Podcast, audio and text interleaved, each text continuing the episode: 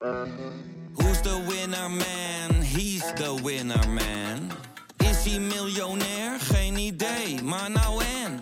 Je hebt geen jackpot nodig to be a winner man.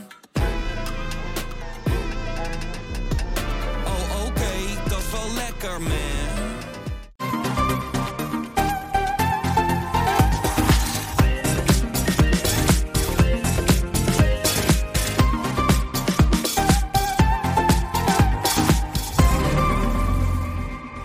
Welkom bij de Bright Podcast van woensdag 12 april over zoals altijd de trending topics in tech. Mijn naam is Tony en ik zit hier met uh, Bastiaan. Hey. En uh, we bellen ook in met Erwin. Hey. Ja, Bastiaan is terug van weg geweest bij Bright als nieuwsredacteur. Fantastisch voor iedereen.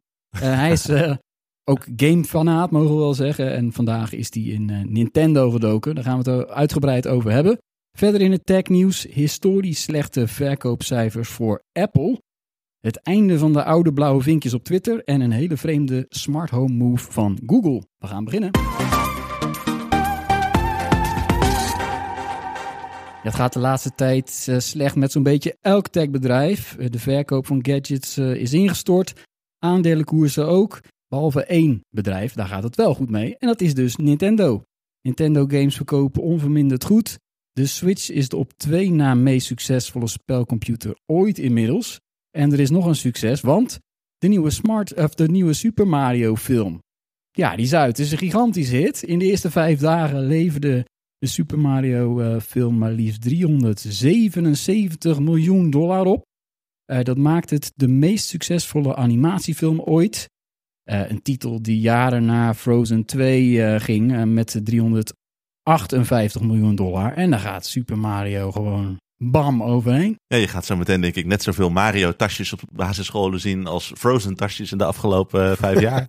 ja. Dat is nu aan hun. Ja. Je hoeft je geen zorgen te maken over spoilers, uh, want die geven we niet. Dus uh, we, gaan, we gaan niet hebben over de film zelf. Mm -hmm. Maar natuurlijk wel over het grote feest wat er min of meer losbarst op het kantoor bij Nintendo. Want ja, het gaat eigenlijk dus gewoon fantastisch. Uh, Zo'n film, gaat het nou ook nog helpen om meer uh, Nintendo Switches te verkopen?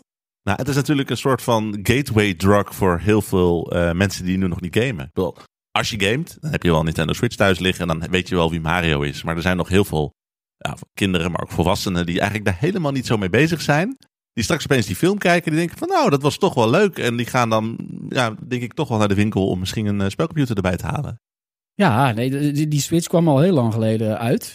Ja, nee, zes jaar uh, zitten we nu eigenlijk met hetzelfde apparaat. En het is een beetje gek dat normaal gesproken, als een spelcomputer zo lang is, dan zijn er altijd heel veel geluiden over van, oeh, de Switch 2, de Switch 2, uh, dat gaat niet lang meer duren. En we hebben bij Nintendo een paar jaar geleden was er zo'n geluid voor een Switch Pro, maar die bleek niet te bestaan. Hebben ze gewoon ontkend. Kwamen ze met een Switch die had een OLED-scherm, maar verder gewoon precies dezelfde Ja. chip, draaide dezelfde games, dus eigenlijk gewoon hetzelfde apparaat met een mooi scherm. En het is verder eigenlijk stil over een opvolger. We horen eigenlijk niks, dus het lijkt er wel op dat we nog veel langer misschien met deze console moeten gaan doen. Maar eh, Bas, want je zegt moeten doen. Eh, eh, nou ja, is dat zo'n, weet je, ja, is dat nou echt een staande weg? Ik, heb, ik heb niet de indruk, hè, waar, waar, waar PlayStation met Xbox altijd in zo'n specs-strijd is verwikkeld. Hè, met, ja, met, met hoe, hoe zwaardere specs, hoe beter. Lijkt, lijkt Nintendo zich daar altijd een beetje afzijdig van te houden. Hè, met, een, nou, met veel succes doorgaans. En nu ook, Mhm. ja. Kijk, we, denken, je denkt allemaal, jeetje, zes jaar, dan, dan, dan hebben we toch peak Switch wel, hè, het piekmoment voor de Switch wel bereikt. Of zijn we er al overheen? Maar het heeft er nog geen, geen enkele schijn van, wel? Nee, dat is ook zo. En het is een beetje, Nintendo is natuurlijk van huis uit een speelgoedbedrijf. En ze zijn heel goed geworden ook eh, met hun gameconsoles om niet te kijken naar we doen inderdaad het mooiste van het mooiste qua games. Maar we bedenken iets dat een inter- interessante gimmick heeft. Bijvoorbeeld een touchscreen of twee schermen of een gek 3D-scherm. En we vinden een manier om dat net goed betaalbaar in de productie te houden en dat en, om te maken. En dat dan zo lang mogelijk te maken. En dat doen ze natuurlijk ook gewoon met de, bij de Nintendo Switch. Ehm, maar er komt natuurlijk ook nog bij, ze hebben een soort van gek. eh, ze, ze hebben haast een beetje geluk gehad met de coronacrisis. Want Ja. eh, nou, de PlayStation 5 kwam bijvoorbeeld ook en de Xbox Series kwamen vlak voor corona uit. En nou, iedereen weet, die waren niet heel makkelijk te koop door alle chipproblemen. Omdat heel China lag plat, er werden geen chips meer gemaakt. Dus die consoles waren er heel moeilijk te krijgen. Terwijl die Switch, die, ja, die, die kwam uit 2017. Die, was al, die, die chip was al oud toen corona begon. Er waren al veel, de- alle tekorten die er ooit waren toen het ding werd geïntroduceerd, waren al lang opgelost. Dus ze hebben in die tijd, terwijl de rest niet zo goed kon verkopen, was het, bij Nintendo was het gewoon kassa de hele tijd. Animal Crossing, weet je nog? Ja, Animal Crossing ook, hè? Oh, daar hebben ze geluk mee gehad inderdaad. Ja, dat was ook zo. Ja, iedereen zat in de lockdown Animal Crossing te doen. Ja, dat is de ultieme lockdown game. Kon je lekker met je vrienden een beetje op een eilandje met elkaar rondlopen. Ik heb ook echt eh, mensen gesproken die feestdagen in Animal Crossing hebben gevierd. Omdat ze niet eh, in het echt met elkaar konden afspreken. Daar hebben ze zoveel geluk mee gehad. Want dat was echt midden in de eerste lockdown. Nee, ja, dat heeft bijgedragen aan het succes. Eh, de teller staat geloof ik op 120 miljoen. Eh, ja, ietsje meer denk ik nog. Is 122 ongeveer. Maar inderdaad 120 miljoen eh, spelcomputers verkocht. En dat, dat maakt ze inderdaad maakt ze de nummer twee. Dus ik geloof dat de, de Nintendo DS en de PlayStation zijn nog meer verkocht. Maar die hebben natuurlijk ook nog veel meer jaren op de markt gehad.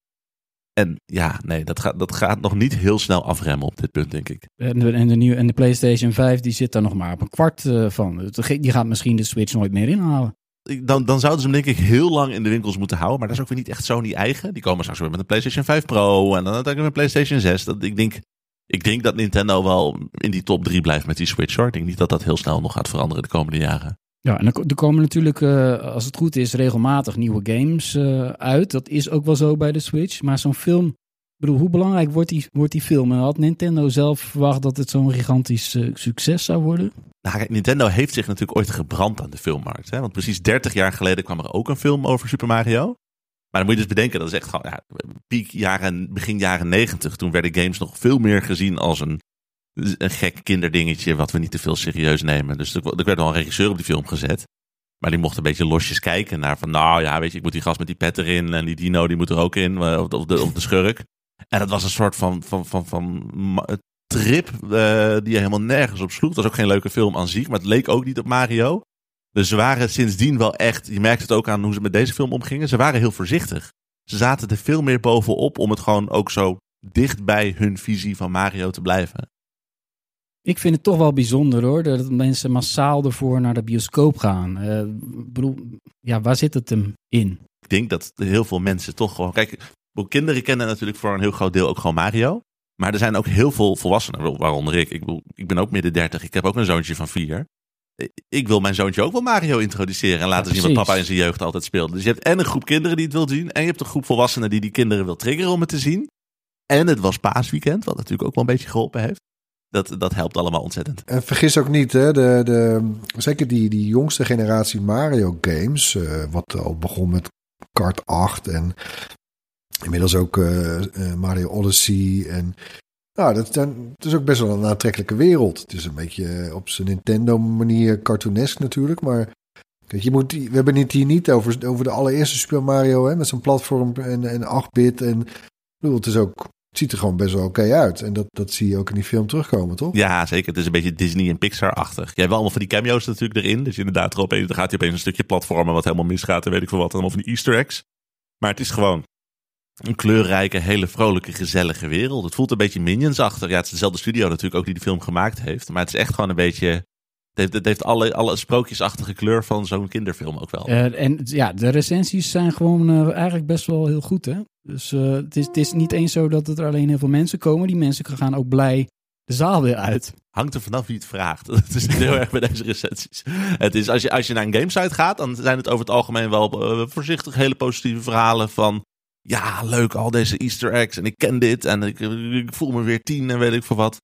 Maar als je dan naar gewoon wat algemenere media gaat die gewoon niks met games hebben, maar wel dit soort dingen recenseren, ja, die reageren er soms nog op van ja, het is een beetje, een beetje run of the mill, een beetje standaard. Ze noemen het niet per se slecht.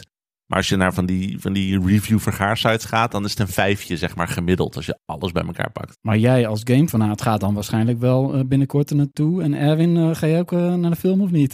Sla je Nou, deze eh, grappig genoeg, mijn jongste dochter is al wel geweest, inderdaad, met het paasweekend, wat Bas tegen ons zei. Maar die, ja, ik ben wel benieuwd, hè, er was veel te doen rondom de stem van Mario. Die is nu vertolkt door eh, Chris Pratt. Ja, die kennen Ja, onder ja, ja. andere uit eh, de Marvel films, eh, Guardians of the Galaxy.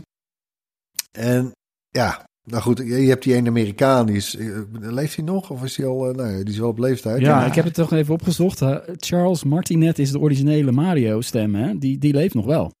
Ah. Ja. Maar die hebben ze dus niet gebruikt. Nee, maar weet je, als je hem hoort praten, ik bedoel, hij komt ook wel veel op beurzen en dan vragen mensen hem om dingen te zeggen. En alles wat hij zegt is een beetje op een soort, het is een soort van typetje in plaats van een personage. En ik denk ook als je dan die trailers en zo van de film ziet, dan denk je ook van ze willen Mario wat gegronder, wat normaler maken. Hij komt geloof ik ook voor het eerst zelf in die wereld terecht. Dus ja, en als je dan iemand hebt die inderdaad, hallo, ik praat de hele dag zo. Dat, dat is gewoon een karikatuur. Ja, dankjewel. Dat is als, In, in Nederlands. Is er ook een Nederlandse versie? Nog, nog één keer, Bastiaan. Hé? Nog één keer. nee, zeker niet. Dat, is, dat ga ik nooit meer in mijn leven doen. Nee, dat maar dat is ook wel goed toch? Dat, dat er wat discussie over is toch? Over, de, over wie de stem doet van. Dat hoort erbij hè? ja, zeker. En het is wel, dat, de- daar waren gamers dan weer heel bezorgd over. Want die denken ook van, ja, die Charles, dat is mijn Mario. Dus ik wil dat hij het toch gaat doen. Ja. Ik geloof dat in de praktijk wel meevalt. Hé hey Bas, wat denk jij? Zit er... ehm, hè, deze film eh, scoort goed, wordt, wordt, wordt eh, redelijk ontvangen. Zit er meer in het vat, Mhm. denk je? Voor Nintendo met, met, met films? Ik zou ze echt voor gek verklaren als ze niet sowieso een sequel gaan maken met dit soort cijfers. Dat, dat, daar moeten nu ook al gewoon gesprekken over zijn geweest. Dat kan niet anders. Maar ze zouden natuurlijk... Kijk, we hebben natuurlijk een ander bedrijf gehad dat ook heel succesvol was in zijn eigen veld. En toen een stap naar films heeft gemaakt. En dat is, dat is Marvel. Die dat was gewoon de koning van de stripboeken. En die dachten van nou, we gaan gewoon de, de, de MCU, de Marvel Cinematic Universe gaan we starten. Je zou als een, als een Nintendo zou ervoor kunnen kiezen van weet je, we gaan gewoon een Mario Cinematic Universe maken. We maken een film over Mario. Luigi krijgt zijn eigen film. eh, Link uit Zelda krijgt er een. Je brengt het op het einde in een soort van Super Smash Bros. Avengers-achtige film. Breng je het allemaal samen. Dan zou je wel je franchise zoveel mainstream en groter kunnen maken dan Mario überhaupt nu al is. Het zou wel heel vet zijn.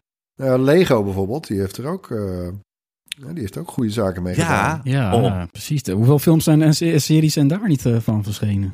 ja, dat is eh, veel. zeker veel. En sowieso, de Lego is natuurlijk ook. Nintendo eh, heeft natuurlijk ook zijn eigen Lego setjes. Ik ben daar net toevallig eentje van aan die het heb jij een keer getest hè? Ja, maar voor- ik heb inderdaad voor Bright heb ik toen die test gedaan. Dat was, dat was, dat was echt speelgoed. Dat je zo'n Mario poppetje had, dan moest je van A naar B springen de hele tijd.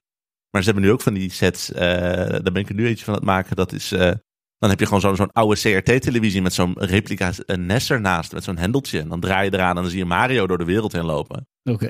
Dat soort van, van- van die grote mensen Lego sets. Dus wat dat betreft zijn ze sowieso al aan het verbreden naar... We willen meer, Mario meer maken dan alleen dat gamepersonage. Maar gewoon een personage dat overal leeft. En ik denk dat ze dat met die films ook nog wel gewoon harder gaan pushen. Hey, en, de, en de andere grote held uit, de, uit het Nintendo-universum.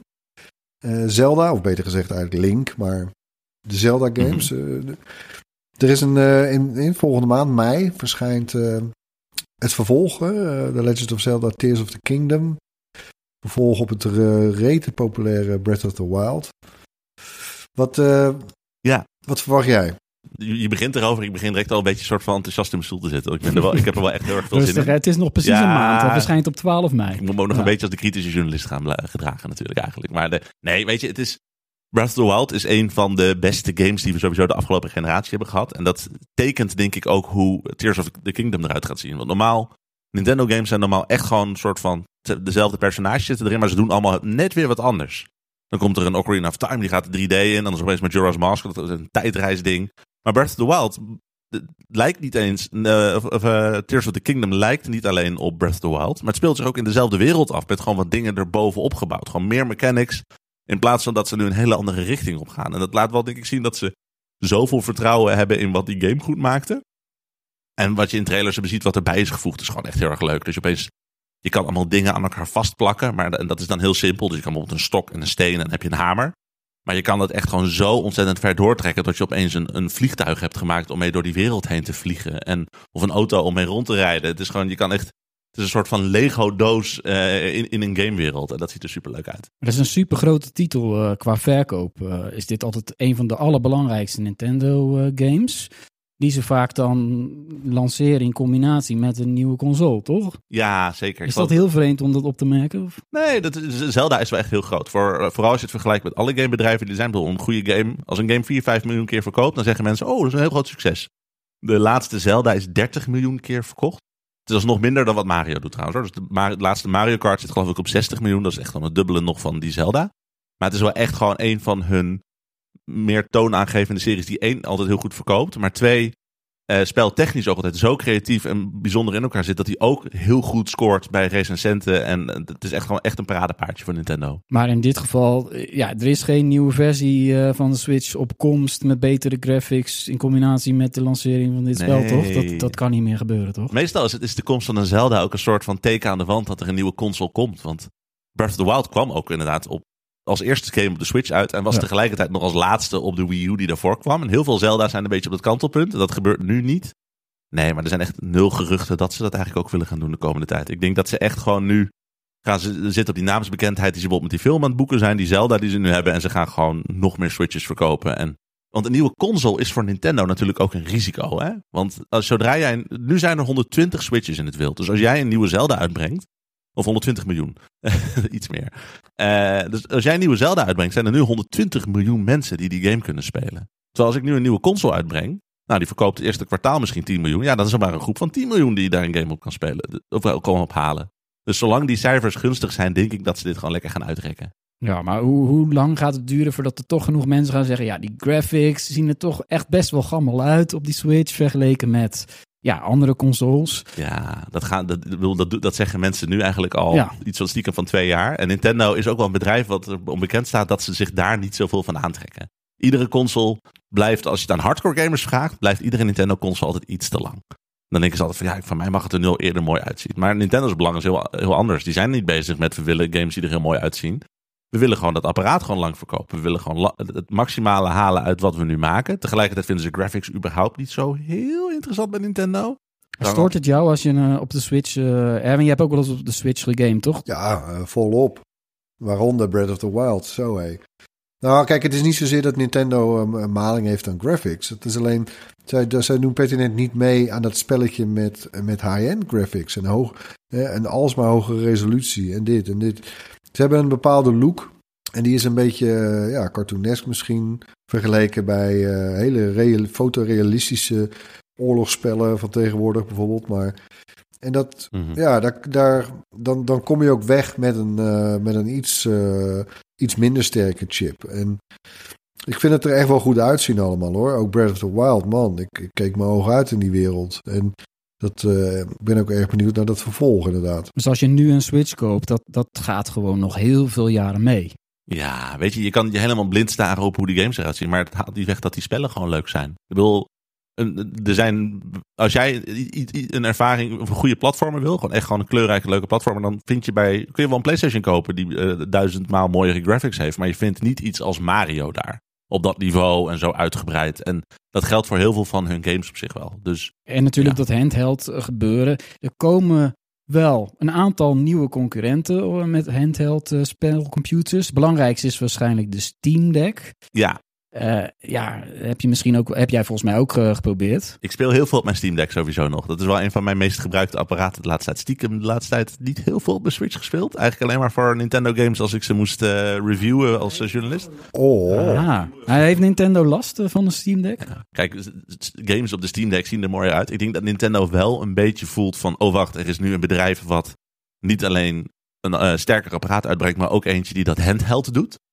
Bijvoorbeeld, je kan met die PlayStation en die Xbox kan je wel zeggen... ja, die games zien er mooier uit, maar ik moet op een grote tv spelen. Mijn Switch kan ik lekker op de wc spelen of in bed. Dat kun je met een Steam Deck ook. Dus ik kan me voorstellen dat daar misschien nog een beetje... voor het kamp binnen Nintendo wat toch een beetje wakker ligt... van dat ze misschien mooiere graphics willen... dat die wel een beetje jaloers kijken naar zo'n Steam Deck weet niet of dat direct voor hun reden is om dat nu zo snel mogelijk allemaal om te gooien. Want tegelijkertijd let Nintendo gewoon eigenlijk gewoon heel weinig op concurrentie. Ze doen eigenlijk veel meer hun eigen ding. Ja, ze hebben ook hun eigen probleem eh, om op te lossen. Dat god voor de Switch eh, ook. Eh, dan heb ik het over de Joy-Con eh, drift. Ja. Heb je het wel eens gehad? Problemen. Nee, ik heb zelf vrijwel niet met de Switch gespeeld. Ik ben geen gamer, hè, maar ik weet dat, dat dat een enorm issue was. De Consumentenbond kwam ook jarenlang in de, in de weer erover. En ja, dat is best wel een probleem. Leg nog even uit wat dat was en, en, hoe, hoe ze dat hebben opgelost. Ja, een controller drift, dat kan in, eigenlijk dus bij alle controllers voorkomen. Maar bij Nintendo Switches gebeurde het opeens wel heel erg vaak. Waarschijnlijk omdat ze van die iets kleinere analoge stickjes hadden. Dat was een gevoeliger materiaal. En wat het doet, is als jij een controller hebt en je beweegt niet met je pookje, dan denkt de game, of de game registreert dan toch nog een beweging. Dus stel je voor, ja, ik leg mijn controller op tafel, dan kan Mario opeens nog een klein beetje steeds naar rechts blijven lopen. En dat Oh, is, dat, dat, is kan, knetterirritant natuurlijk. Ja. Vooral bij games, voor- vooral bij games later ook moeilijkere levels, waarbij iedere beweging toch wel heel belangrijk is. Ja, dan spring je, val, je weer van het afgrondje af. Daar word je helemaal gek van. En daar hadden best wel veel eh, Switch-gebruikers last van. En toch heeft Nintendo dat min of meer overleefd. Ja, ze hebben heel veel rechtszaken hebben ze ook moeten aanvechten. Amerika had laatst nog een hele grote class action. Die is op een formaliteit, is die uiteindelijk weggewuifd. Daar hebben ze heel veel geluk mee gehad. Maar ze hebben eigenlijk gewoon sinds de Switch er was, zijn, zijn ze eigenlijk iedere maand wel een keer voor de rechter waarschijnlijk geweest. Om dat uit te vechten. Maar, en, en- maar het, afgelopen, het laatste jaar ze, zijn ze een beetje bekoeld. Hebben ze het eigenlijk wel een beetje toegegeven. Eh, je had in Amerika en Frankrijk werden de eh, controllers eigenlijk al gratis gerepareerd. Kon je gewoon Nintendo formuliertje invullen. En sinds afgelopen week eh, kan dat bijvoorbeeld ook in Nederland en een aantal andere landen. Dus kun je ze gewoon mailen van, hey, stuk, ik heb, ik heb Drift, hier komt hij aan. En dan krijg je, ik denk dat ze gewoon een nieuwe sturen. Ik denk dat ze die oude gewoon weggooien stiekem. Maar de, officieel repareren ze. Ja. Maar daar hebben we lang moeten wachten in Nederland, zeg zo. Ja, er zijn ook waarschijnlijk heel veel mensen die in 2017 een Switch hebben gekocht. Die er sindsdien he- misschien helemaal niet meer zoveel hebben naar gekeken. Maar die kunnen het nu wel repareren. Dat heeft heel lang geduurd, inderdaad. Ja, dus dat is gefixt. En een ander ding eh, ja, waar Nintendo mee bezig was, mobiele games. Eh, werd ook fors op ingezet jarenlang. Ja, dat was ook een cultuurdingetje binnen Nintendo hoor. Want eh, aandeelhouders wilden heel graag mobiele games hebben van Nintendo. Dat was echt gewoon. Want ze zagen wel zo- zo'n Angry Birds en weet ik veel wat. Die deed het commercieel gewoon heel goed. En echt een beetje rond de opkomst van de iPhone eh, en de App Store merkte je echt van. Nou, dat is echt gewoon de nieuwe plek qua games om te zijn. Eh, maar Nintendo zelf, die wilde er niet echt aan geloven. En uiteindelijk kwam er een nieuwe CEO omdat de vorige was overleden. En die is toen gezwicht. En die heeft toen uiteindelijk hebben ze een, aantal mobiele games uitgebracht. Waaronder Super Mario Run hebben ze uitgebracht en nog een paar andere. En in een recent interview heeft inderdaad eh, Shigeru Miyamoto, de bedenker van Mario, heeft gezegd van nou, mobile, daar gaan we ons, of, eh, daar gaan we ons met Mario eigenlijk niet meer op richten. Dat is eigenlijk wel einde oefening. Dus die heeft zich er een beetje aan gebrand, lijkt het. Ja, ja, is wel te begrijpen, toch? Want ik, ik kan me wel herinneren dat er steeds eh, diverse games eh, uitkwamen. En zeker die eerste Super Mario Run, dat was best wel ja, een kortstondige hype. Eh, eh, jij hebt die wel gespeeld volgens mij, toch? Jazeker. En mijn dochter Eh, ook. maar het is gewoon niet echt, ja, het is niet echt een succes geworden. hè? Nou, hij deed het redelijk. Ik geloof dat hij zo'n 60 miljoen omzet heeft gemaakt uiteindelijk. Dus het was wel oké. Maar wat ze wel bij Nintendo merkten, de games die ze daarna uitbrachten, die waren echt het veelvoud van het succes van Mario Run.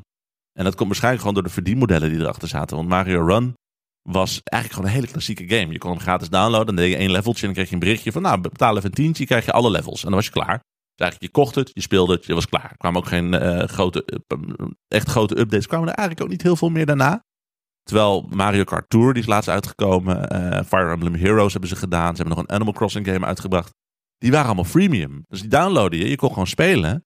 Dus als je iets extra's wilde, dan kon je er, allemaal kon je er gewoon euro's tegen aangooien. En die games waren veel succesvoller. Maar dat was ook wel een beetje tegen de filosofie van zo'n klassiek bedrijf als Nintendo. Wat juist, eh, die, denk, die een soort van puurdere, familievriendelijkere ervaring wil, wilde maken. Het is natuurlijk ook niet leuk als ouders nu allemaal geconfronteerd worden met het feit dat in de Mario Kart game eh, hun creditcard heeft geplunderd. Omdat kinderen alle cards graag sneller willen, willen, willen. Dus ik denk dat ze daardoor denken van nou, liever niet meer. En het is toch ook, ook veel leuker om eh, onder de kerstboom of bij een verjaardag een ingepakte doos te hebben met een Switch erin. In plaats van dat je eh, ja, op de creditcard van pa of ma een paar dingen kan unlocken als eh, cadeau. Het heeft meer, het heeft meer een Disney. En maar ze wilden toch ook vooral die apparaatjes verkopen. Dat is toch veel beter model voor Nintendo dan in de App Store een succes halen. Die deden het ook wel. Die, die, die ouderwetse Switch games en die consoles, die waren qua omzet ook echt. Die mobiele games deden het voor mobiele games best goed. Maar het was echt een fractie ten opzichte van wat Nintendo normaal gesproken doet. Ja, ja, en ook vergeleken met, met Fortnite of zo, daar kwamen ze toch niet, eh, niet eens bij in de buurt. Dus. Nee, Maar zeker. in, min of meer hebben ze nu gezegd van we geven het op. Met Mario in ieder geval. Zo'n soort van, een beetje Ja, van voorzichtig ja. tam. Maar, maar het, ja, het, interview, het interview ging het ook echt specifiek over Mario. Maar het zou mij op zich niet verbazen als ze wat voorzichtig zijn met welke gameseries ze naar voren schuiven. Dus eh, van die spellen, bedoel, zo'n Fire Emblem, dat hebben ze. Dat is eigenlijk gewoon een beetje een soort van nerdy Japanse game. Ja. Gamers kennen dat, eh, die gaan het wel downloaden. Maar ik denk dat van die familievriendelijke Nintendo-merken, dat die misschien wel wat meer van mobile weg, weg gaan bewegen de komende tijd. Ze hadden een eh, leuke mobiele game rond die film kunnen lanceren. Ja, hebben ze sowieso weinig mee gedaan. Ook niet een soort. Je zou ook een soort van Mario Kart level kunnen toevoegen. Ze waren net allemaal nieuwe DLC aan het introduceren. Of gewoon pakjes in Super Smash Bros. dat je eruit ziet zoals de, de, de filmversies of zo. Maar dat hebben ze allemaal gewoon geskipt. Dus ook als je met de, de, de PR en zo praat, alle, de film-PR gaat allemaal via Universal. De mensen die Nintendo in Nederland doen, die hebben er niks mee te maken. Het is gewoon helemaal van elkaar gescheiden, lijkt het wel, die twee projecten. Ja, dat is een politiek eh, intern eh, gedoe misschien geweest. Maar het is een beetje vreemd dat Nintendo zelf eigenlijk dus niet zoveel die film plugt, terwijl dat eh, een gigantisch succes is. Ja, we- ze waren nodig voor het maken. Leercurve. Ja, misschien wel. Nou, ja, misschien wel. eh, misschien, de, misschien hadden ze zelf helemaal niks van verwacht. En eerst maar eens kijken of de mensen eh, komen. Ik denk dat het ook die voorzichtigheid kan zijn eh, waar Bastiaan het al over had. Eh, ze hebben inderdaad een hele slechte ervaring eh, gehad eh, in het verleden met films. Eh, en dan is zoiets van, nou, maar kijk eerst maar eens even hoe die het doet. Oh. Ik zeg op naar de Mario eh, Cinematic Universe. Ja, klinkt goed. Heel mooi. Ik heb er zin in.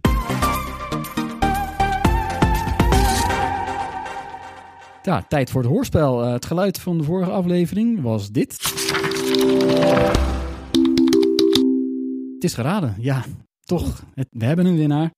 Gelukkig maar. Eentje. eh, Peter Lokke uit België. Heel goed. We hebben ook Belgische luisteraars. Dat mag ook. Ehm, ja, hij heeft geraden. Het was het, het sound logo van eh, Wikipedia. Een geluid dat alle kennis van de mensheid moet eh, voorstellen. Heeft dat logo een geluid? Dat heb ik Ja, nooit Wiki- ja, geweten. Wikipedia heeft zijn eigen geluid sinds kort. Ja, en dat was Oh. dit. Dus dat, eh, dat heeft hij goed ge- geraden. Hij krijgt een Bright t-shirt. Dat betekent ook dat we weer een nieuw geluid hebben. Daar komt hij. Ja, het is echt een heel kort geluid, dus laten we nog maar een keer horen. Het is echt een moeilijke deze keer. En één hint wil ik alvast geven voor de verandering. Eh, het zit in een video die één deze dagen op ons YouTube-kanaal verschijnt. Dus ja, ga die vooral kijken. De komende video's, daar zit ergens dit geluidje in. En dan moet je wel precies omschrijven wat dat is. Goeie plug, eh goeie plug Wordt een Tony. mega goed bekeken video nu. Dat heb je goed gespeeld. Ja, ja, ja, ja, ja, goed. Ja. Als je dat weet, dan eh, stuur je je antwoord op naar ons. eh podcast.bright.nl Onder de mensen die het juiste antwoord insturen, verloten we dat gewilde Bright t-shirt. Ja, tijd voor het rondje korte technieuws. Eh, eh, Twitter die gaat alle oude blauwe vinkjes op 20 april eh, verwijderen. Vanaf die datum in Amerika natuurlijk bekend als eh 420, een verwijzing naar de wietcultuur. Moet je dus betalen voor een Twitter Blue abonnement als je zo'n vinkje wilt op je profiel. Ja, van veel beroemdheden en bedrijven eh, kan je straks dus niet meteen zien of je te maken hebt met het echte account. Eh, doordat iedereen een vinkje kan kopen, wordt het volgens critici dus best wel makkelijk om iemand na te doen op Twitter. Kan een groot probleem worden. Daar maakt Twitter-eigenaar Elon Musk zich kennelijk niet zoveel zorgen over. Het was al aangekondigd dat dit ging gebeuren, het verwijderen van de oude blauwe vinkjes. Eh, de 1 april was de oude deadline, maar dat hebben ze dus niet gehaald. En ja, geheel eh, verwacht eigenlijk wel. eh, Elon Musk heeft zelf ook wel iets met wiet. Dus dat het op 20 april gebeurt, is eigenlijk niet zo'n eh, verrassing. Wat misschien meer een verrassing is rond Twitter, is dat het bedrijf volgens Musk geen verlies meer draait. Na maandenlange bezuinigingen schijnt het gelukt te zijn om kiet te draaien. Eh, het heeft wel ervoor gezorgd dat er eh, bij Twitter nog maar 1500 mensen werken. En voordat Musk de tent overnam, waren dat er 8000. Dat Ja. hakte wel in, hè jongens? Hakt er flink in. Ik vind het ook zo bijzonder dat.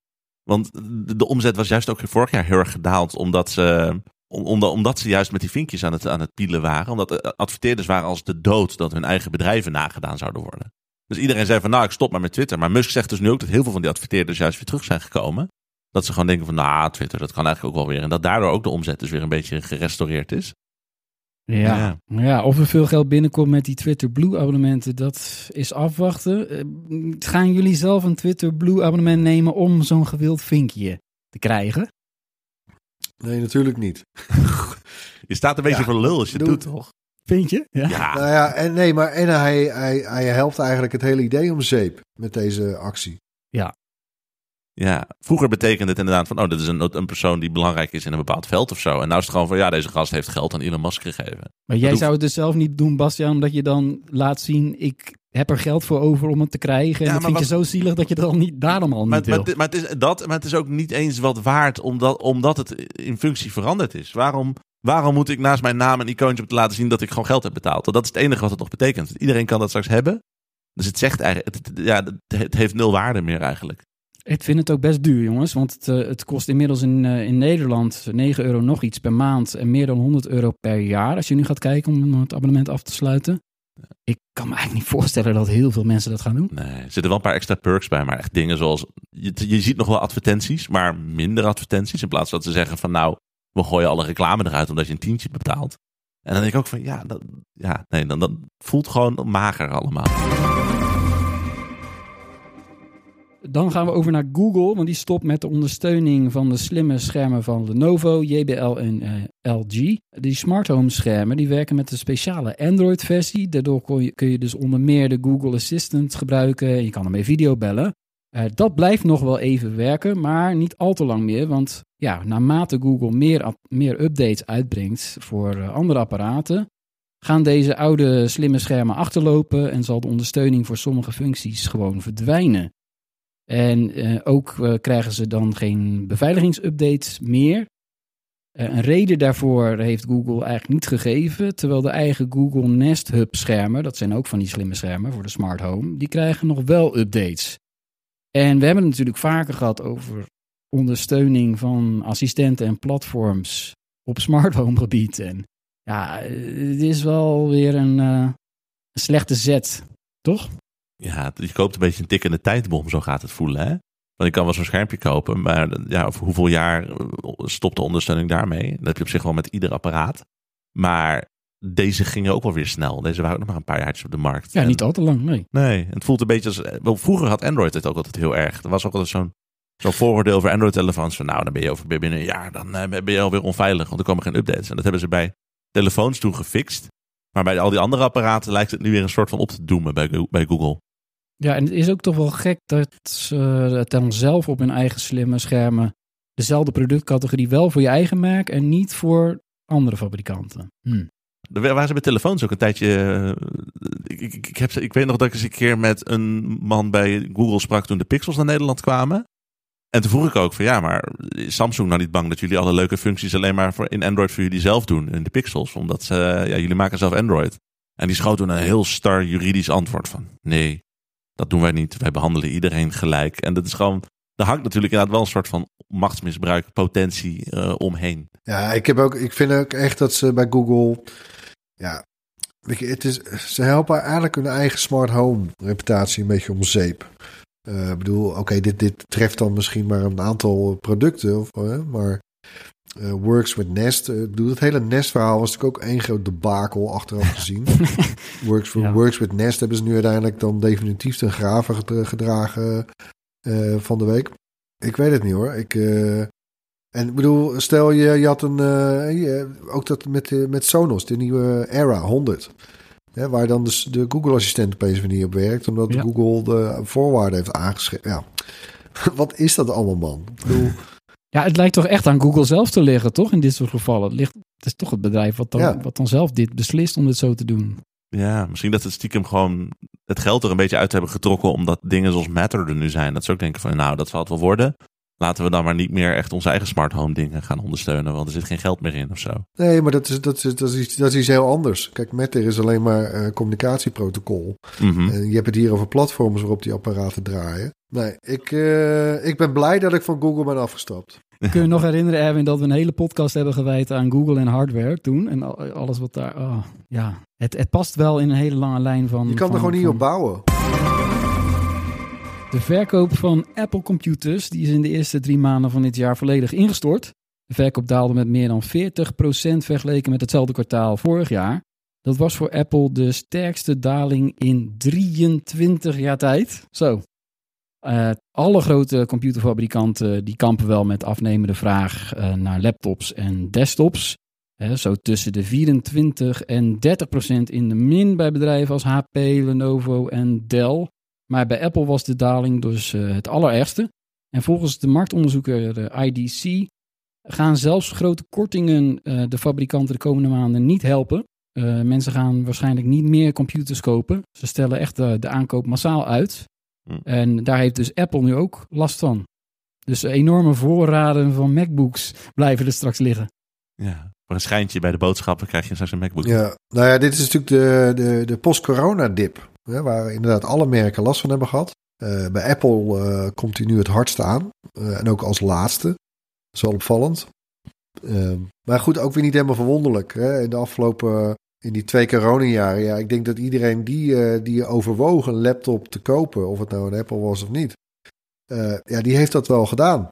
Ja, en dan ja, koop, je de komende, eh, koop je de komende vijf jaar koop je niet nog een nieuwe weer. Dus ik vind het ook niet zo heel gek. Ik denk ook dat ze dubbel eh, de last van hebben gehad, omdat ze natuurlijk echt hun eigen chips ook wilden doen. Wat natuurlijk erg lastig was in die coronajaren om dat te maken.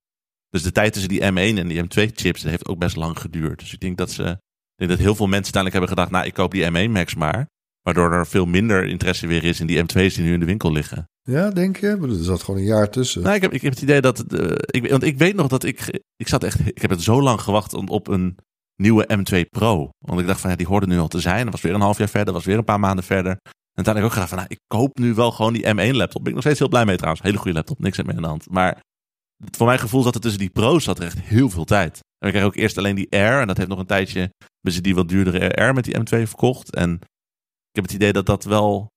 Het voelde wel alsof ze er langer mee bezig waren, zeg maar. Nou ja, kijk, in deze cijfers eh, zitten natuurlijk eh, zitten M1's en M2's, alles bij elkaar.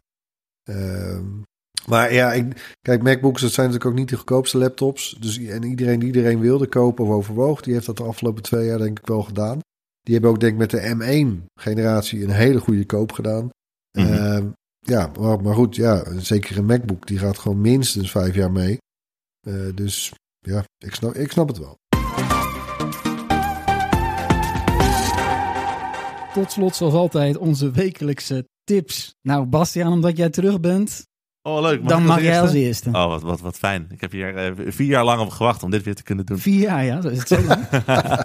nou, nee, oh, misschien ook wat Ja, ik maar, eh, gelijk heb je. Het is, het is lang geleden in ieder geval. Sowieso dat ik aan deze podcast had. Ehm, nee, op Netflix heb ik, ik heb een serietip op Netflix. Dat is de eh, animatieserie Vinland Saga. Het is, het is een Japanse serie. En ik denk dat heel veel mensen denken, oh, een Japanse animatieserie, hou op. Maar oh, ik is dacht uit Finland, maar dat is met een V, hè? Ja. Het is met een V inderdaad. Eh, Dat is goed om te zeggen. Want als je nou met- een F intikt, dan vind je niks op Netflix. Nee, in plaats van dat het zeg maar robots en schoolmeisjes en weet ik veel wat is. Het is een historische serie over de oude vikingen die op zoek waren naar het beloofde land Finland. Wat eigenlijk gewoon eh, de Verenigde Staten was. Die daar, ze zijn daar jaren voor Columbus en zo zijn ze er al eens een keertje geweest. Eh, dit is de titel, dit is de premise. Maar uiteindelijk gaan ze heel veel in Europa oorlog voeren en naar Engeland en zo. En het is ten eerste fantastisch mooi gemaakt. Gewoon een van de mooiste animatieseries die je kan kijken. Maar het is ook gewoon echt heel leuk om opeens ons eigen Europa te zien. Vanuit de ogen van een eh, Japanse groep. Van nou, hoe, maar hoe, hoe brengen zij dat in beeld? Want wij zijn natuurlijk exotisch voor hun. En er hangt zo'n soort van haast onaantastbaar gevoel omheen. Waarbij je denkt van ja, dit is, dit is hoe ik het ook ken. Maar het is net wat anders. En dat maakt het echt gewoon heel leuk om te kijken. Nou, heel goed, heel goed. Eh, Erwin, eh, jouw tip. Ja, ik wil even stilstaan bij de nieuwe feature van Substack. Hè, Substack, dat is die plek waar je je nieuwsbrieven kan, mee kan versturen en, en uitgeven eigenlijk. eh, zelfs podcasts. Eh, dit is een populaire plek ook om dat eh, tegen betaling te doen.